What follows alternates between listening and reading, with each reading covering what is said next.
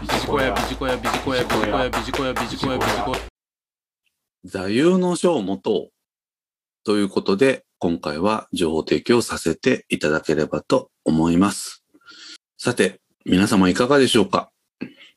仕事をしている時に何が正しいのかわからなくなった。そんなことはないでしょうか？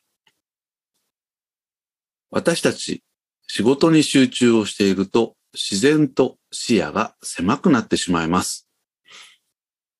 うまくいっているときはまだ良いのですが、うまくいかないと視野を広げなければ元に戻れません。ということで、今回のテーマ、座右の書。これを持つことを今回はお勧めをしたいと思います。さて、座右の書とは何でしょうか？というところからスタートをしたいと思います。何か困ったことがあったとき、立ち止まりたいときに開いて読みたい書籍のこと。今回は座右の書というふうに定義をしておきたいと思います。物語形式のものよりも、パッとページを開いて、そこに書いてある文章を読めるものが良いのではないかなというふうに思います。言ってみれば、占いのようなもので、座右の書を開いたときに、パッと見えてきた文字を読んでみる。そこから得られるものをヒントとしていく。そのようなイメージでございます。とはいえ、なかなか座右の書を選ぶというのは難しいかと思いますので、今回は4つ皆様におすすめの座右の書ということでご紹介をしたいと思います。まず1つ目。これは日本ですけれども、佐藤一切の原始史録というのをご紹介をしたいと思います。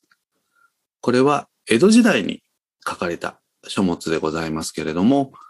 西郷隆盛の座右の書としても有名な書物であります。そして二つ目がマルクス・アウレリウスの自世録です。これは私自身の座右の書としてもかれこれ20年以上読み続けている書籍であります。マルクス・アウレリウスはローマ帝国のご検定とも名高い人で、ストア哲学を組んでいる書籍でもあります。そして三つ目ですけれども、掃除などの中国思想、こちらもお勧めをしておきたいと思います。掃除のみならず、老子、これもおすすめと言ってもよろしいかと思いますので、この辺はぜひお手に取っていただいて、どちらが自分に適するか、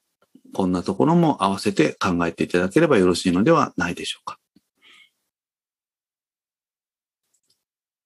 最後に四つ目ですけれども、インド哲学からバガバットギーターです。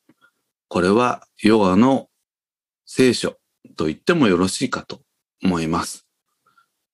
なかなか普段バガバットギーター、名前は聞いたことはあるけれども読んだことのないという方もいらっしゃるかもしれませんが、